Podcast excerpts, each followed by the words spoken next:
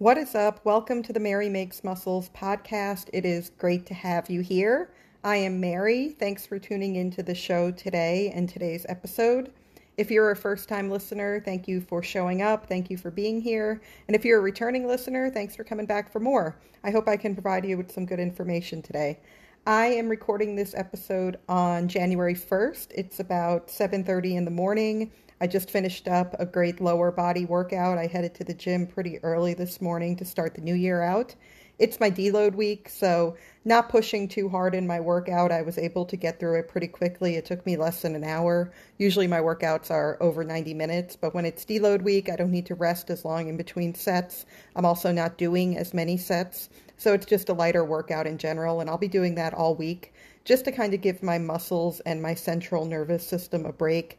Deload week is a good idea if you push hard frequently in your workouts because your body can only handle so much and you kind of need a week to get some rest, let things settle down so that you feel good and can continue to push harder in the long run. If I just went hard week after week after week, I would get drained both both uh, physically and mentally.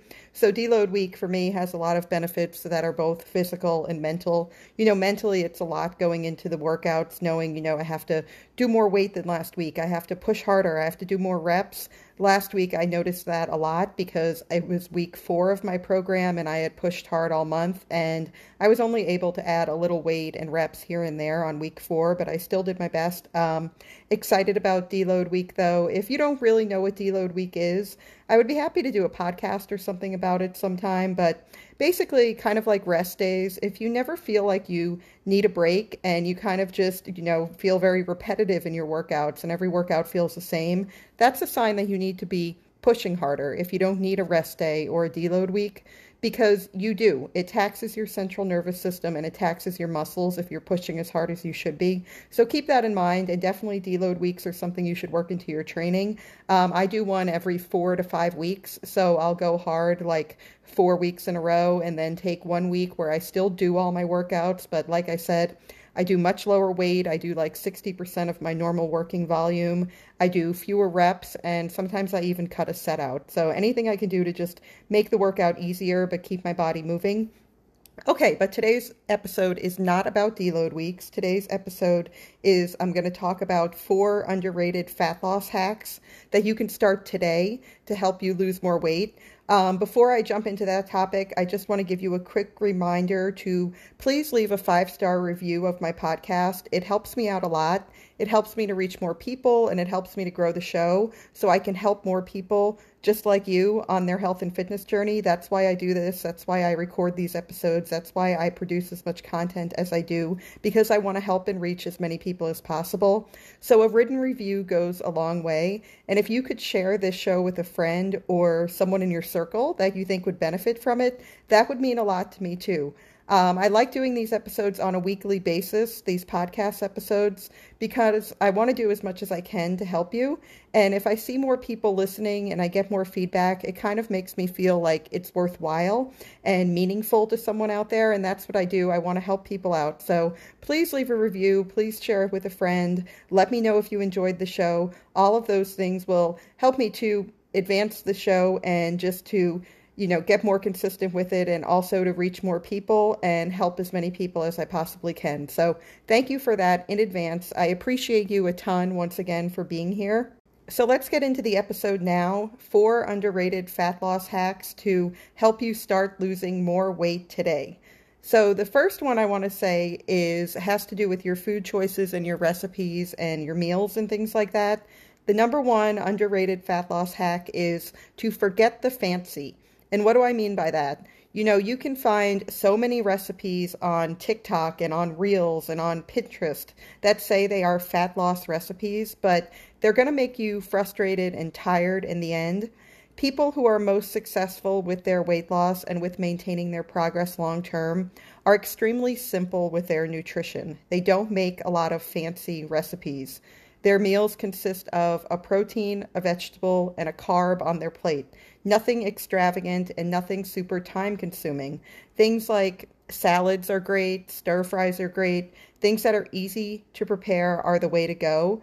So instead of devoting time to looking for fancy recipes, buying special ingredients and spices that you'll probably only use, you know, for that recipe and then they'll just sit in your pantry and, you know, then taking extended periods of time to cook the recipes, a better strategy that I give my clients is to come up with a list of just meal components instead, things that are much simpler.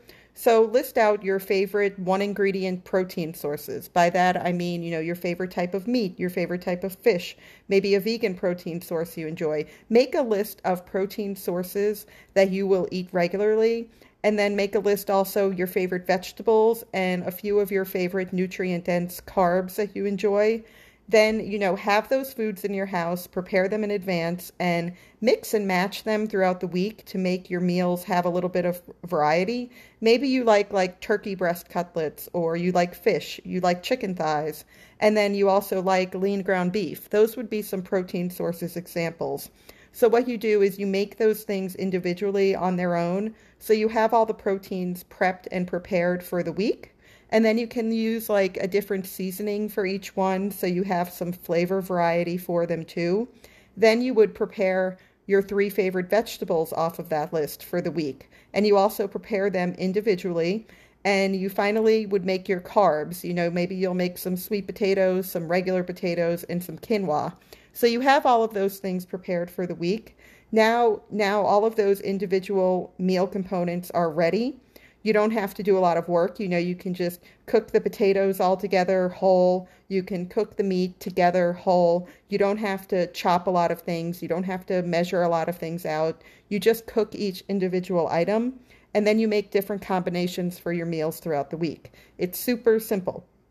Maybe one night you do like salmon and quinoa then the other night you do sweet potatoes and chicken thighs. And then a different night you combine the salmon with the sweet potatoes and a different vegetable on the side. So you're not eating the exact same dinner every night or the same lunch every day, but you're eating the same simple foods throughout the week that are easy to prepare, that are already prepared, that aren't taking a lot of your times. Um, so look to keep things very simple. Forget the fancy when it comes to your meals and your cooking and your recipes. So today, you know, you can even do this right now as you're finishing up this podcast or when you're done listening to it.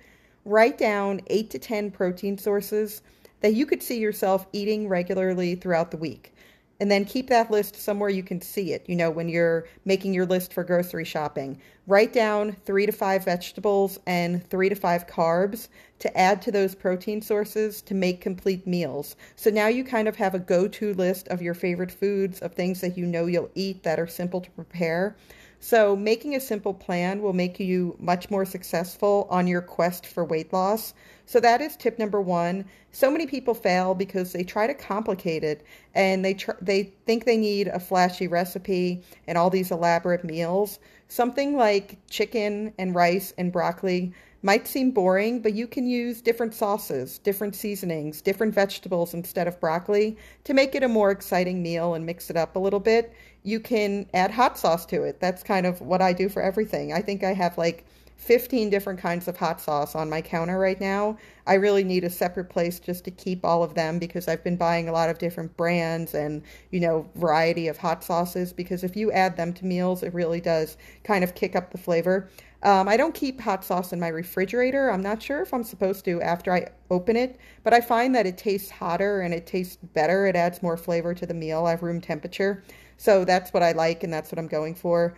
Um, I was at, where was I? I was at a kombucha tasting room the other day and they make a hot sauce there. So I, I tried it and I have a really high tolerance for spicy stuff. I don't know how that happened. I don't remember having that in the past, but I could tell when I was trying them that the guy behind the counter was a little worried that, you know, I was going to like lose it and like need water and bread and all this stuff. But I was just drinking them, the hottest ones, and chugging them down, and they were so good. So, yeah, definitely hot sauce is a great option for adding variety to your meals. Um, enough there. Actually, one more thing to add as far as simple foods go is sandwiches. They're something that I think people sleep on, but sandwiches are delicious and you can make a nice healthy sandwich that's that's a complete meal. You get some protein from the meat, you can add some healthy fat with a little avocado or some cheese, a quality bread for your carbs, and then dress it up with some greens or some shaved carrots or some sliced cucumbers. So make sandwiches, you kind of get them on your radar as a healthy meal option that's super simple. They're simple and satisfying, and you can get really creative with them, and they're not very time consuming to make either. So there are a lot of also like high quality mustards and sriracha sauces that you can put on your sandwich that are extremely low in calories, also pickles and relish. So keep those things in mind and definitely consider making sandwiches for your lunch because they're very easy. You don't have to cook anything. I just wanted to add that in. Uh, you can easily get 40 or 50 grams of protein from a sandwich. So I feel like sandwiches kind of get demonized and get looked at as like, oh my God, bread. You can't have bread. It's going to make you fat. You can eat bread. Um, you can lose fat and still eat sandwiches, still eat bread, still eat your carbs. So try it out. Uh, you can to decrease the calories in them a little bit. You can do something like have a lighter cheese or a leaner meat or calorie-free sauces. Like I said, um, they don't require a lot of prep and a lot of sandwiches can be made in less than five minutes without having to cook everything. So, yeah, um, forget about the fancy foods unless you're someone who has a ton of time on their hands and just wants to do nothing else but be in the kitchen all day. I would say to keep it really simple. That's the best thing you can do in order to make your weight loss maintainable and sustainable in the long run. Next up, the second underrated fat loss hack I have is to be proactive and to pre track your meals. So put your food into a calorie tracking app the day before or the night before. Sure, putting it in as you go is great. It's better than not putting in it in at all. But if you really want to dial it in and take things to the next level, pre-log your food the night before. It gives you structure and framework and forces you to think about what you have in the fridge and how you're going to hit your calorie, protein, and fiber intake for the next day and how you're going to hit your goals. It forces you to be proactive. It makes you think about your meals and what you're going to eat and really take the quality of your nutrition to the next level. So pre-track your food and your meals ahead of time.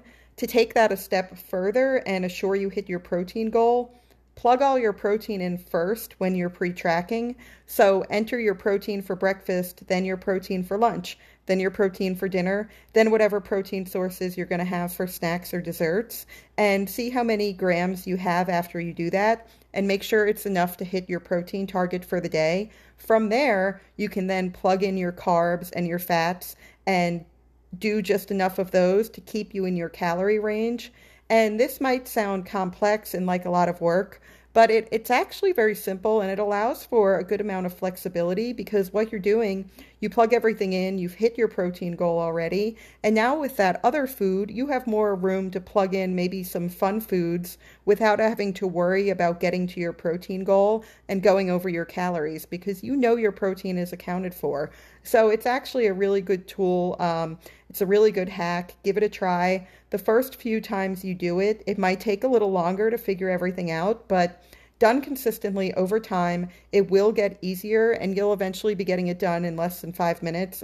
I still pre track my food. I, I think it makes everything easier. You know, the next day I just open my app and I'm like, oh, I'm having six ounces of chicken thighs for dinner. Easy, they're in the fridge, we're good to go. So it does get simple. You know, I eat close to 3,000 calories a day, and it takes me like three or four minutes to get everything logged for the day before because I've been doing it for a long time. So at first, you might have to devote like five to 10 minutes, but eventually it will become less time, and it goes a long way in the long run if you want to see those long term results with your nutrition. On to the third underrated fat loss hack that is to go grocery shopping at the same day and time every week. And to add to that, do your food prep at the same time every week. And you might be wondering, like, what does this do? First of all, it ensures that you get it done because you have that time blocked off. But beyond that, it takes the guesswork out for you. It establishes structure and routine surrounding your nutrition, which is a common theme here. You want there to be a lot of consistency, a lot of habits in place. Um, you'll know what you need to buy and how much of it because you'll start to learn how much of each item you consume from week to week. So, the bottom line is it makes things easier for you. And what's easy is repeatable. And repeatability leads to consistency and leads to results. So, you want to take on habits that you know you can do over and over again for the long haul. Um, it's a big part of being disciplined The most successful people I know with their health and fitness are very routine oriented.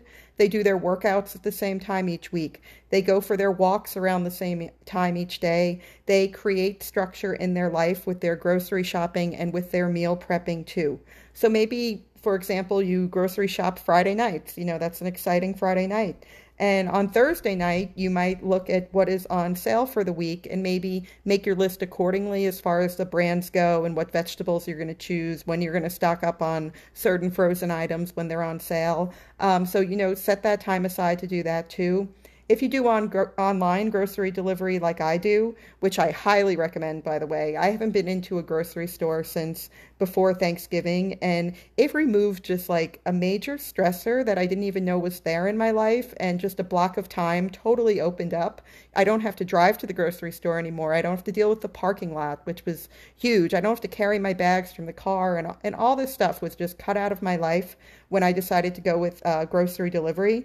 So I never want to go to a grocery store again. I'm sure I'll have to at some point for like a quick run in, but this has been an awesome change for me. So I highly recommend either delivery. I know some people do the store pickup, um, but I like them bringing it just to my doorstep. It's really nice. I live in an apartment and I have to park kind of far away. Not that I mind moving and all that, but it's just been a really, really good change and it's made things a lot easier for me. So back to the topic. Create routine in your life for more success. That's how you build the consistency you need to make progress. Just mundane repetition of the same actions over and over again. What seems boring is what you want to do. You want to be boring. You want to repeat the same habits over and over again. That's how you make progress, and that's how you see long term results. So that's number three. Go grocery shopping at the same time every week. I like getting my food on Friday and doing my meal prep on Saturday. That way, I'm not waiting to the last minute on Sundays and rushing, and I can just kind of relax on Sundays. I like to kind of chill on the couch on Sundays, maybe go for a walk. I don't want to be in the kitchen that much. There's usually one or two items left over that I still have to make, but I get the bulk of it done on Saturday. Um, also, that way, if I don't get it done on Saturday, I have that backup day. I have a buffer day on Sundays to get my meal prep done still, and I'm not just waiting until the last minute on Sunday night to start. So be proactive and make a plan for your shopping and for your meal prep. The final thing I have to say regarding underrated fat loss hacks is one that isn't always particularly popular, and that is to just go to sleep. Getting less than eight hours of sleep per night can wreak havoc on your food choices. It is super important to get a full seven to nine hours of sleep as much as you can. It makes losing fat easier. You'll make better choices surrounding your, your food. You'll get more activity in during the day. I get that, you know, some people are busier. Maybe you have a toddler or a baby, and it's just not possible or realistic for you to get eight hours of sleep a night but still do your best, you know. And to you people out there who don't have that situation, maybe you don't have little kids and things like that, um, you don't have an excuse. Go to sleep. Get your seven to nine hours of sleep. Stop the scroll on your phone. Don't per- turn on that next episode of your show. Just go to sleep. Go to bed. It helps you to manage stress and be less irrit- irritable, which can lead to less stress eating. If you're not up late, you can't late night snack. So there are so many benefits to getting at least eight hours of sleep. If you're a busy parent and you just can't, I totally understand that, but still try to do your best, even if you find a way to just go to bed 30 minutes earlier per night. It will go a long way, and at the end of the week, that adds up to getting three plus more hours of sleep per week, which is a pretty significant amount. Um, to that, I will add, because I have to say this and I can't help myself, if you're consistently getting less than seven hours of sleep, but you're waking up to work out four or more days a week, swap some of those workouts out to sleep in. You're not being lazy if you do that. Sleep is so important for your health. Sleep is more important for your health than overtraining is, especially if you're underslept. You don't want to under overtrain in that situation at all. It's a ton of stress on your body. And in that situation, you're just screwing yourself out of recovery and you're increasing the stress on your body. And that will lead to more hunger and cravings and make it more difficult to lose weight. So sometimes, you know, the thing you need more of is not more workouts. The thing you need more of is sleep.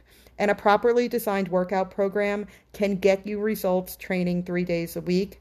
And you would be far better off getting an extra hour or two of sleep in the morning than you are getting that fourth, fifth, sixth, or seventh workout of the weekend.